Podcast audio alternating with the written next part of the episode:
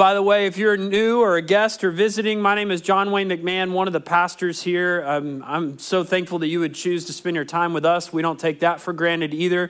Or if you're joining us online, uh, either live or watching throughout the week, thank you for being with us. We are beginning a Lenten series.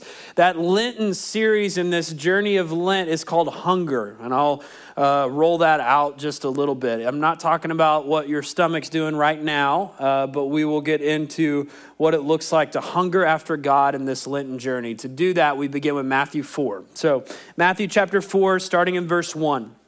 Hear the word of the Lord. Then Jesus was led by the Spirit into the wilderness to be tempted by the devil. After fasting 40 days and 40 nights, he was hungry. The tempter came to him and said, If you are the Son of God, tell these stones to become bread. Jesus answered, It is written, Man shall not live on bread alone, but on every word that comes from the mouth of God. Then the devil took him to the holy city and had him stand on the highest point of the temple. If you are the Son of God, he said, throw yourself down, for it is written, he will command his angels concerning you, and they will lift you up in their hands so that you will not strike your foot against stone. Jesus answered him, It is also written, Do not put the Lord your God to the test. Again, the devil took him to a very high mountain and showed him all the kingdoms of the world and their splendor. All of this I will give you, he said, if you'll bow down and worship me. And Jesus said to him, Away from me, Satan. For it is written, Worship the Lord your God and serve him only. Then the devil left him, and the angels came and attended him. Let us pray. God, we give you thanks again for your presence here in this place, and I pray that you would add your blessing to the reading of this scripture, your holy word. Where we are empty, would you fill us? Where we are weak, would you strengthen us? Where we are wrong, would you correct us? And would you send us out once more? And God, I pray for myself that you'd speak through me or in spite of me, but may it be your message that's delivered. We love you and trust you. It's in Jesus' name we pray. Let all God's people say, Amen. Recently, I've been trying to get some things right um, nutritionally and eating and exercising. Uh, I've been pretty strict for about the last eight to nine weeks, I think. And the other day, something that I was not expecting uh, radically challenged everything in my being.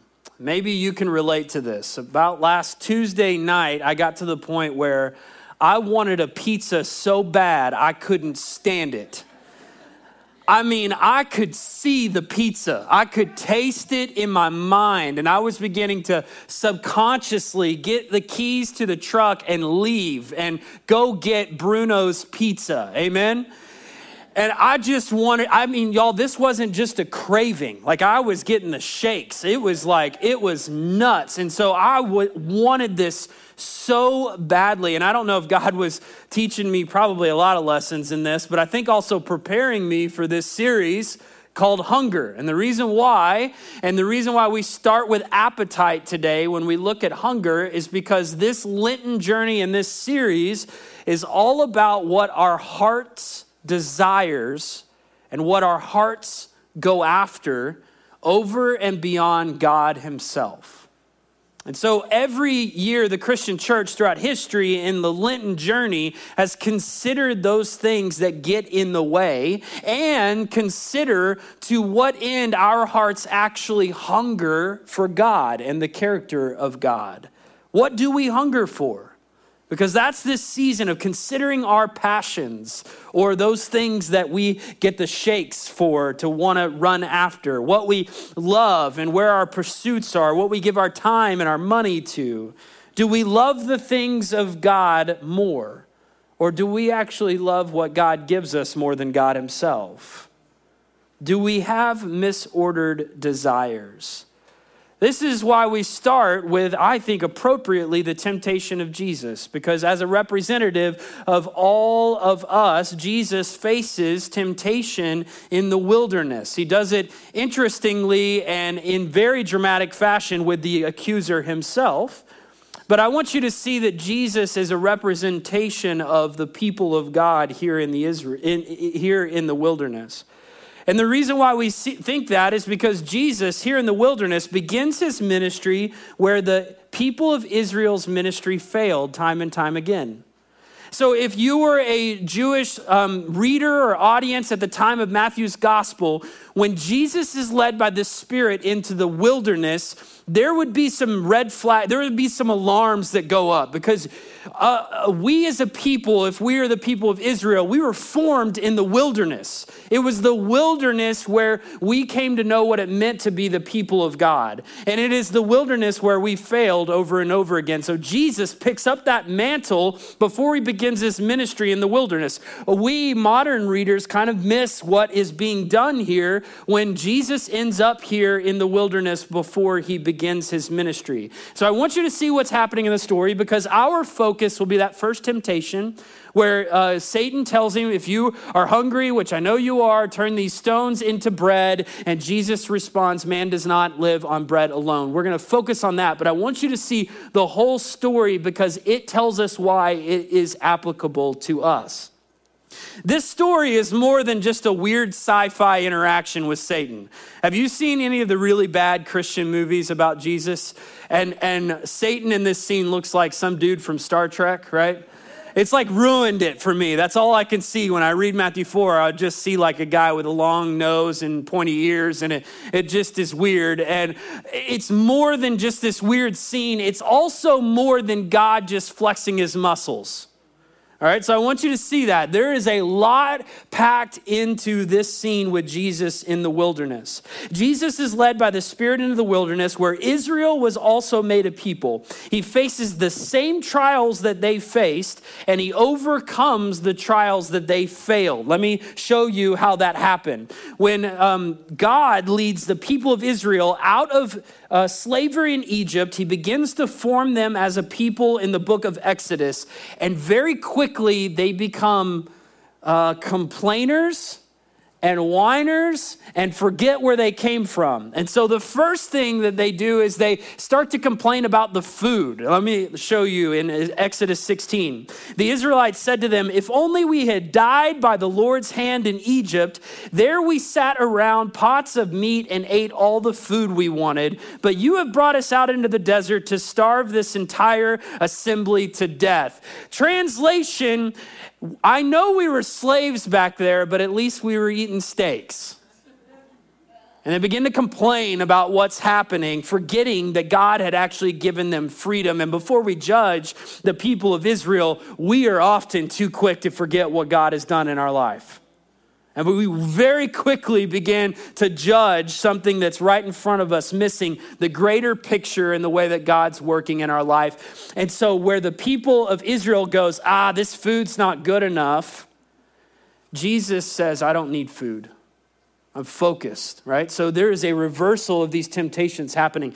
If you continue in Exodus, in Exodus 17, the people begin to challenge God and doubt his power. And then the rest of the wilderness story of Exodus, they are tempted time and time again to build their own kingdom, like when Jesus says, If you'll bow to me, you can have all of these. And the people of Israel are tempted over and over again and try it and fail, and it is just a story of humanity and depravity. This is why Jesus answers the challenges of temptation specifically with scripture from Deuteronomy, because he's drawing their attention to the places where the people of Israel have failed, and Jesus is going to show them what was desired the whole time and what it looks like to be faithful. So the question remains for us. Are these temptations in Matthew's gospel or in, in the wilderness scenes, are these temptations specific to the Son of God, to Jesus? Is it prescriptive for all temptation that we might find? I've heard all kinds of sermons about Jesus and Satan, that these are the three categories of temptation that all of our temptations fall under. And I don't know if we know that from the text, but there are some really important implications that we can pull out. First, the temptation is similar to Israel's temptation. And I want you to see a couple of things. What is unique, though, is that Jesus is facing down the accuser himself at the beginning of his ministry here. So when we read scripture, I want to do a couple things. First, I want to challenge you not to put yourself in every story like you're the one living it. Church, you are not facing the devil in the wilderness, okay? Write that down. I am not facing the devil in the wilderness. However, because Jesus is a representative of Israel and the people of God, what Jesus faces is similar to what humanity faces in temptation. And so we can learn some of what is happening here with Jesus. This scene becomes a representation of all the followers of Jesus that are seeking to be faithful to God. I like the way Thomas Long puts it.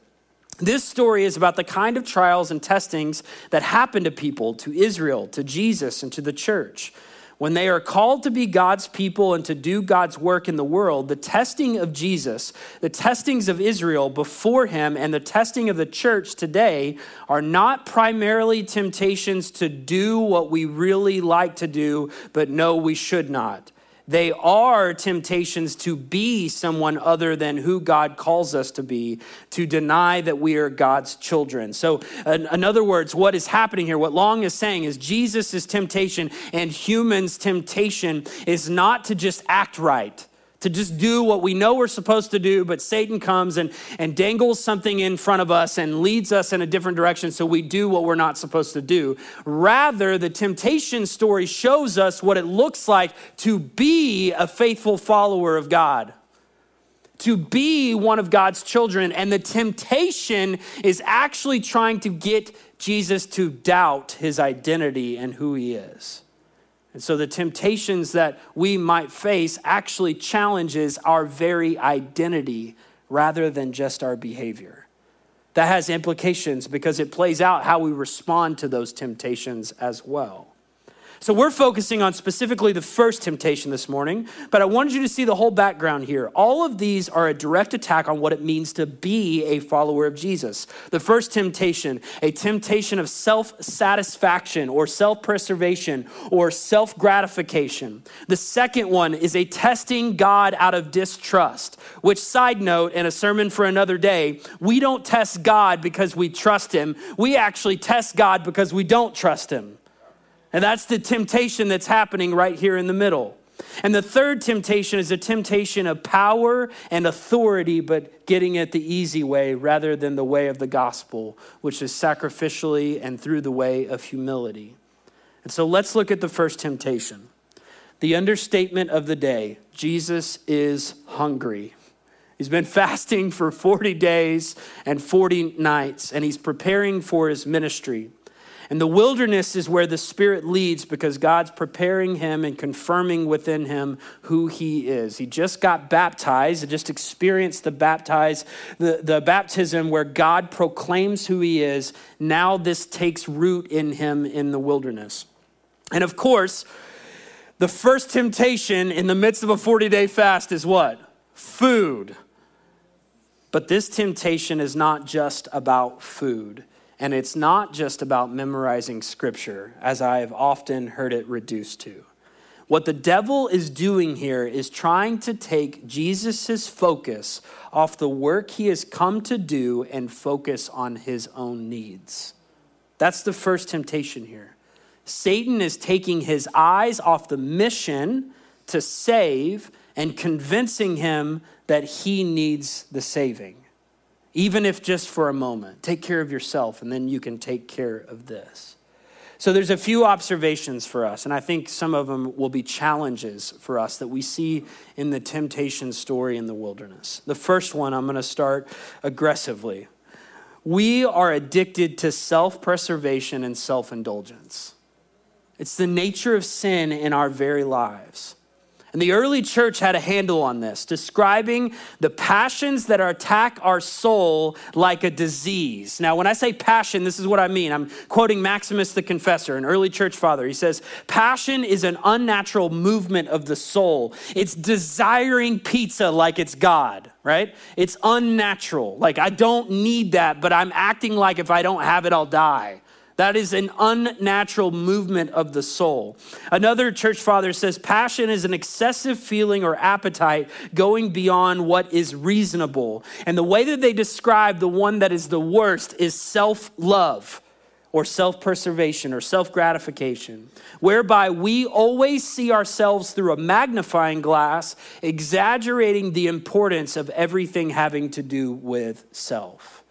So there's this trend in ministry where um, we hear about it all the time in seminary and every pastor conference we go to, but I actually think it's a product of the culture that we live in. But there's this trend to talk about self care all the time that we need to care for ourselves that are you resting enough? Are you are you too busy? Things that are going on in your life is because you've overextended yourself and stretched yourself. And some of that is very true and it has a lot of wisdom but y'all we are called to be busy just busy in the right ways.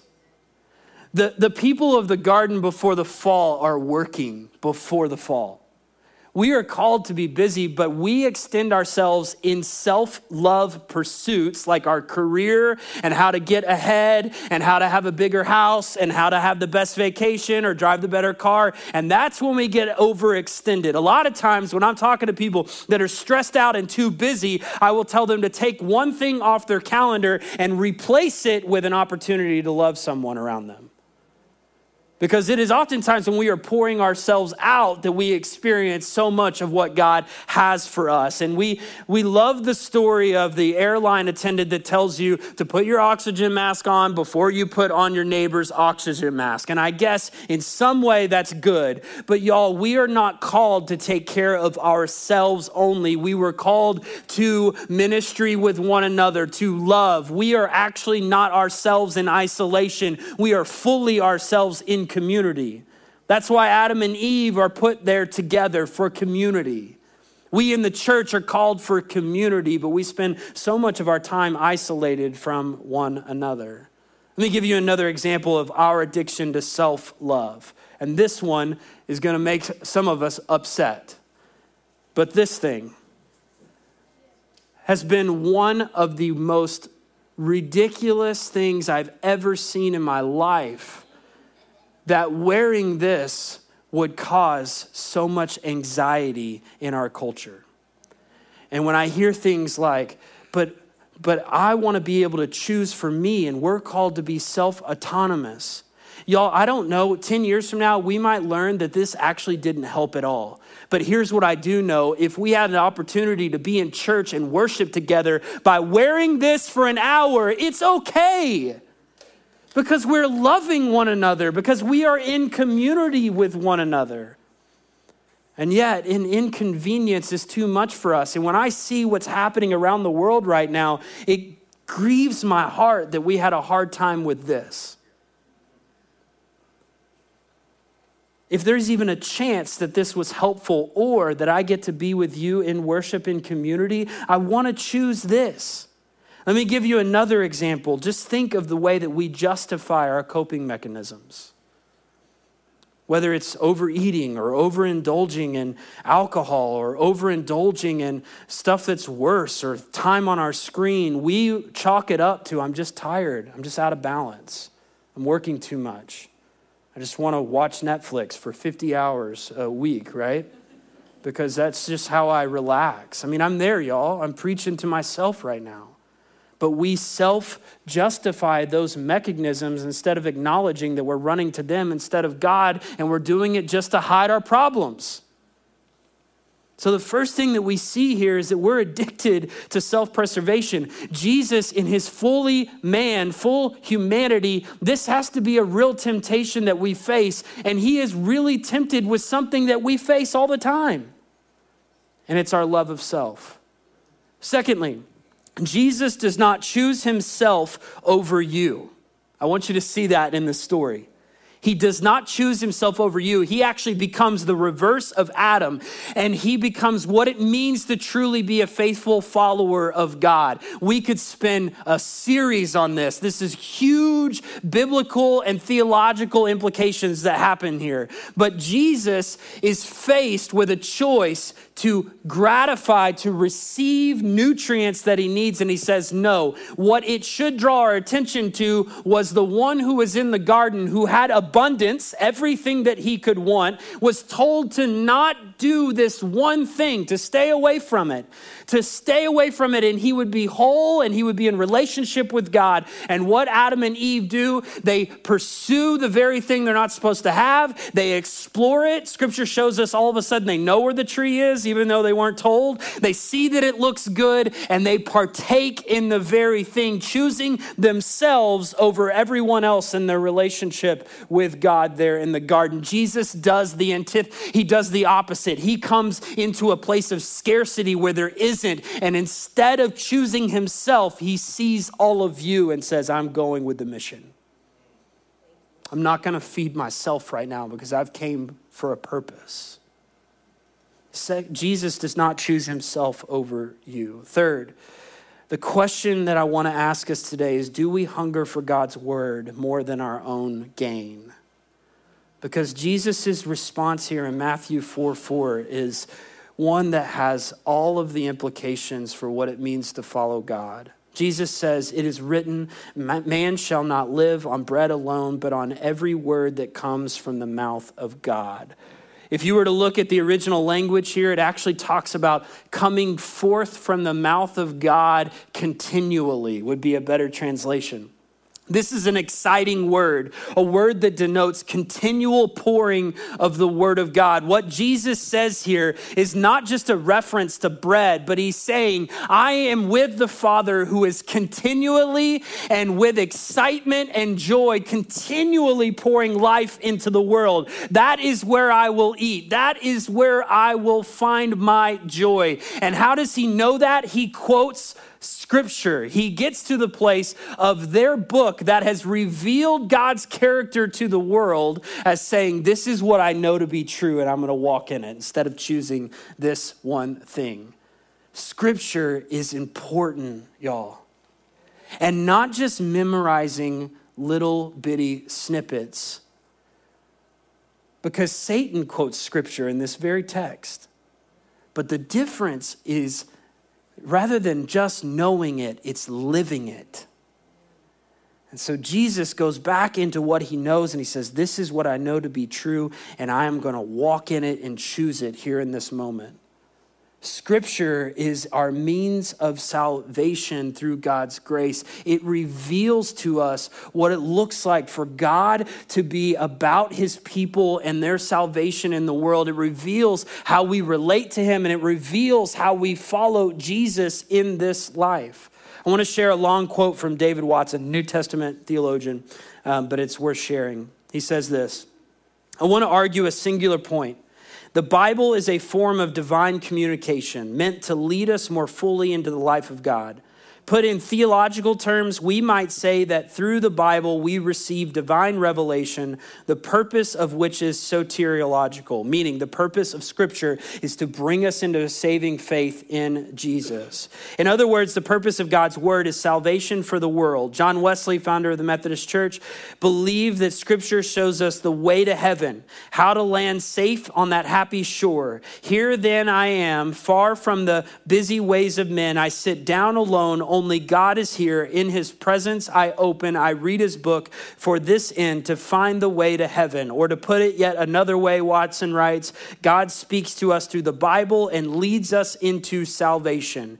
God loves us and wishes us to return that love. When we do, we enter more fully into the divine life. The Bible is a book of meeting, it draws us ever more deeply into a relationship with a God who came to us in Jesus Christ. In light of this, our first posture should be that of gratitude. And so the question remains if this is revelation from God, divinely inspired, Holy Spirit inspired, brought to us from God so that we might know the character of God and his salvific journey through Jesus, why is this book collecting dust on our shelves? Why? I was talking to a friend this week, and he is doing a, a, series on the Old Testament, pastor. And he texted me, and he's like, Hot take, the Old Testament is really annoying. And I'm like, Yeah, it kind of is annoying. There's, there's a lot of weird stuff in here. There's a lot of thing that's a lot of things that are hard for us to understand. There's a lot of things that God is unfolding, but when we read them in their context, we're going, why do you let capital punishment happen like that? Why do you treat women like that? Why is there slavery here in this book? Why is this going on here and there? There is a lot that's hard for us to get into. But if what we're talking about is true, then this book is given to us so that we might understand the God who created us desires for us to be whole and healed. It was given to us as a gift so that we might know the life of God in Jesus Christ and know how we can walk in that way in the world. And that changes everything for this. It doesn't matter about what you heard about how you're supposed to read your Bible. Forget that. Just do it. Just lean into it. Just start somewhere. Because this, if this is about God's salvific journey in Jesus, you don't need to master it, you need to love it and spend time with it. And the other thing, I say this all the time, but listen, in, in Matthew 4, when Satan comes up to Jesus and he says, Listen, if you're the Son of God, why don't you turn these stones into bread? Jesus doesn't take his Bible and go, Huh, when facing Satan in the wilderness, where is that? Oh, yes. Satan, are you ready? Um, man shall not live on bread alone. Like, this isn't an instruction manual for every single setting. That's not what Jesus is done doing by even quoting Deuteronomy. The word has become so much of who he is. He is secure in his identity, and when he is tempted in this way, he knows that he is not determined in this way. He gets to choose to say, I am the Son of God, and I don't have to prove it to you because of what has been declared over me and through me. Fourth, Jesus is tempted to not believe in his baptism. I need you to see this because I think this has implications about what temptation and sin does in our very life and spiritual warfare. Jesus is tempted not to believe in his baptism. Right before this takes place, his baptism happens. He goes into the water. John the Baptist is there. Um, the baptism takes place. The clouds open up, and there is a word that is proclaimed over him from heaven. And, and this is it Matthew 3 17. A voice from heaven said, This is my son, whom I love, and with him I am well pleased. One of the nuances of this temptation is that Satan is trying to convince him that his suffering and his hardship is a sign that he is not actually the Son of God. So, over and over again in Matthew 4, Satan says, If you are the Son of God, then do this. He's trying to make him doubt what was just proclaimed before by his Father in heaven. And I just wonder if sometimes we believe that hardship that we are facing, or suffering, or difficulty is maybe a sign that we don't belong to Him. And that's not what's happening here.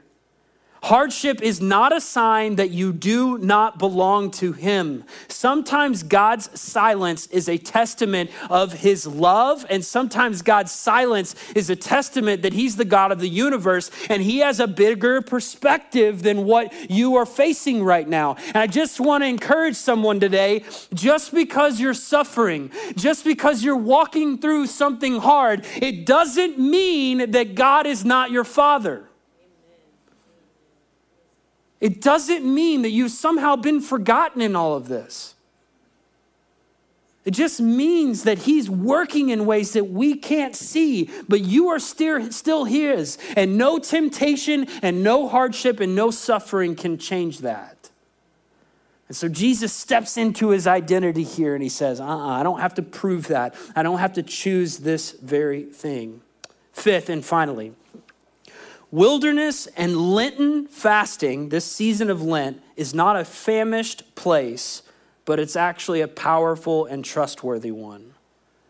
See, Jesus is not in a weak place because he's been fasting. We a lot of times see that or if we've experienced fasting, spe- specifically food fasting, we think this is a place of weakness, and that is not the case. We could go on and on, but it, he retreats to the, to the quiet place or to the wilderness over and over again to be in prayer before he goes and does hard things because it's a place where he's most connected. He steps away from distractions, he steps away from his dependence on even things of this world. So in the wilderness, he is so connected with his Father in heaven heaven that he is as strong as he can be in that moment. Our journey in Lent is not about some kind of self deprecating, famishing act. We are not giving up things so that we can beat ourselves up for God's glory. We are actually giving up distractions and things that have gotten out of order, and we have started to love over and beyond God. It's our way of putting these things to the side and saying, Nope, man does not live on bread alone but every word that comes from God. And he's not saying bread is bad. The prayer that he taught us to pray, that we prayed earlier, talks about our daily bread, but see the order. It says, Thy kingdom come, thy will be done on earth as it is in heaven. And then give us this day our daily bread. The order is important. Bread is not bad, daily bread is not bad. It just can't rule the day. God wants you to have what you need. God wants you to be healthy. He wants you to have a house. He wants you to have health in your life. He wants these things for you. But when they take his throne, he's going to reorder those things. And that's what Lent is about, and us laying down those things that have taken a place they shouldn't be. Jesus is in the wilderness to let his identity take all of him, to let it take full root. And Lent is about that very journey to look at the waters of our baptism and say, I want to walk in that truth that I am your child, that you are pleased with me and you desire health for me. And so I'm going to put these things aside for this season so that I make sure my heart is yours. Let me close with this. Here's what I've learned about myself during this journey with food recently. And y'all, honestly, I started this journey selfishly because I was like, man, I can't even make it through the day right now. I'm tired. I need a nap. I'm drinking way too much coffee. I'm like, I won't meet with y'all in the afternoon because I, I just don't have the energy for it. So I like I selfishly was like I, I would just need to make a change to be able to get through my work week. But I learned something in this journey, something that God has revealed to me. He showed me that I actually have been turning to food as a way of coping for stress or when I'm bored. That I have a relationship with food that's out of line and it's out of order. And instead of dealing with my own anxieties, or instead of dealing with some of the struggle or the pain or the difficulty or stuff from my past, instead of facing these things, I just want to comfort myself. I just don't want to think about it. I just want to check out in this moment. And, and it may not be food for you. Listen, y'all, I'm not here to talk about, you know, 10 ways to your healthiest life. That's not my job, and I'm not trying to do that. It may not be food, but it may be how you veg out with Netflix. And it may be time on your phone and the way that you do the endless scroll. And it might be talk radio and it might be uh, spending and shopping and it might be vacations or it might be how you arrange time in your calendar to be out of the house at work so that you don't have to be at home around what's going on. Who knows what it is? And what I love about the Methodist movement, at times we've been really wrong on this, but that's another story. But what I love about the, the best parts of the Methodist movement is this is not about legalism. Because the fruit of the vine, when used healthily in the right setting, the fruit of the vine should lead us to worship of Jesus. It should help us to build relationships that are good. I shouldn't be able to enjoy a piece of pizza without ruining the next six days of my life because I ate that whole pizza, right? It should lead me to a place of worship. I, I, should be able to use technology for my good and for the good of others so that it might lead me to worship a God who is creative and can bring these good things into the world. I should be able to go on vacation and experience rest and joy in such a way that it doesn't become my God. So, whatever it is, that's what Lent is about is saying, what do I need to lay down? And here's the thing God is not a hedonist. He is not sitting up there, wherever, begging for you to hunger for him because he doesn't need that. You need to hear that, church. That is not what this temptation is about. The temptation is for Jesus to settle for temporary gain for himself rather than the deep calling that is before him. And the temptation of self love in our life is short term, temporary gain, even with good things. to miss the better and deeper things that God has for us. And God wants more for you and more for me. In the name of the Father, and of the Son, and of the Holy Spirit, let all God's people say, Amen.